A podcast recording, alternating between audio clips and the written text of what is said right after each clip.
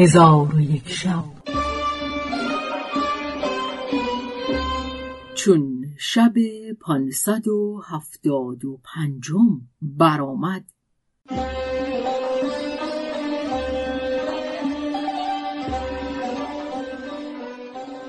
گفت ای ملک جوانبخت امیر موسی به قصر داخل شد. چهار غرفه بلند در برابر یکدیگر بدید که با زر و سیم نقش کرده بودند و از زیر هر غرفه نهری روان بود و آن چهار نهر در چهار دریاچه بزرگ که از گونه گونه رخام ها مرتب بود جمع می شد. امیر موسا به شیخ گفت بیا تا به غرفه ها درون رویم. پس به غرفه نخستین داخل شدند. آن را پر از زر و سیم و لولو و گوهر و یاقوت و معدنی های قیمتی یافتند و در آنجا صندوق های پر از دیبای سرخ و سپید و زرد یافتند. پس از آن به قرفه دیگر رفته آن را پر از اسلحه و آلات حرب و از خودهای مذهب و زره های داوودی و شمشیر هندی و نیزه های خطی و دبوس های خارزمی یافتند. پس از آن به قرفه سیومین رفته او را نیز پر از آلات حرب دیدند. آنگاه به قرفه چهارمین اندر شدند. در آنجا خزانه ها دیدند.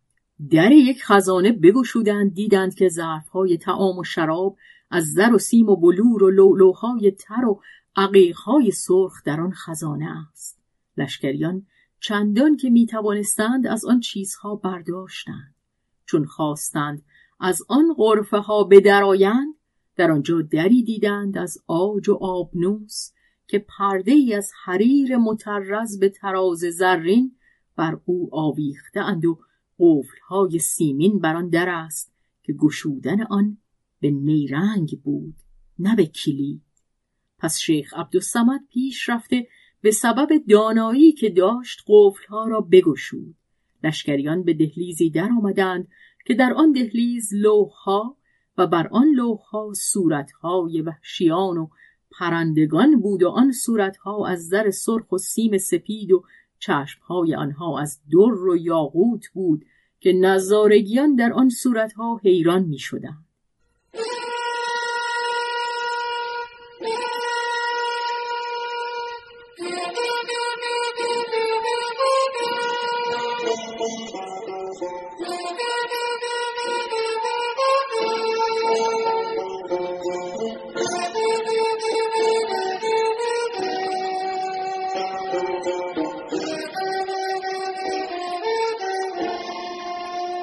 پس از آن به ساحتی رسیدند. امیر موسا و شیخ عبدالسمد از حسن صنعت آن مکان مدهوش گشتند و از آنجا به ساحتی دیگر درآمدند که بنای زمینش از رخام سیغلی مرصع به جواهر بود و نظارگیان گمان می‌کردند که آب صاف در آن زمین ایستاده و کسی اگر پای بر آن مکان میگذاشت از غایت نرمی و صفا پای او همی لغزید امیر موسا فرمود که چیزی بر آن بیاندازند تا پای نهادن بر آن آسان باشد.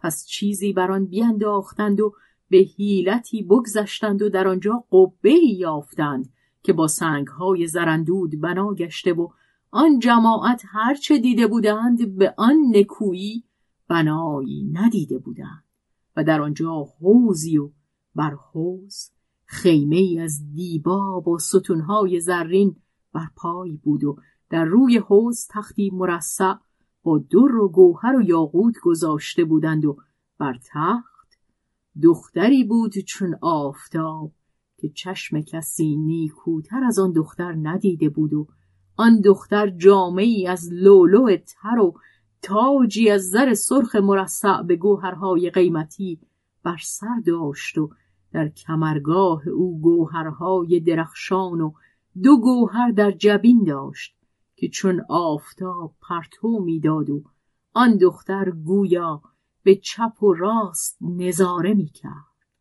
چون قصه به دینجا رسید بامداد شد و شهرزاد لب از داستان فرو بست.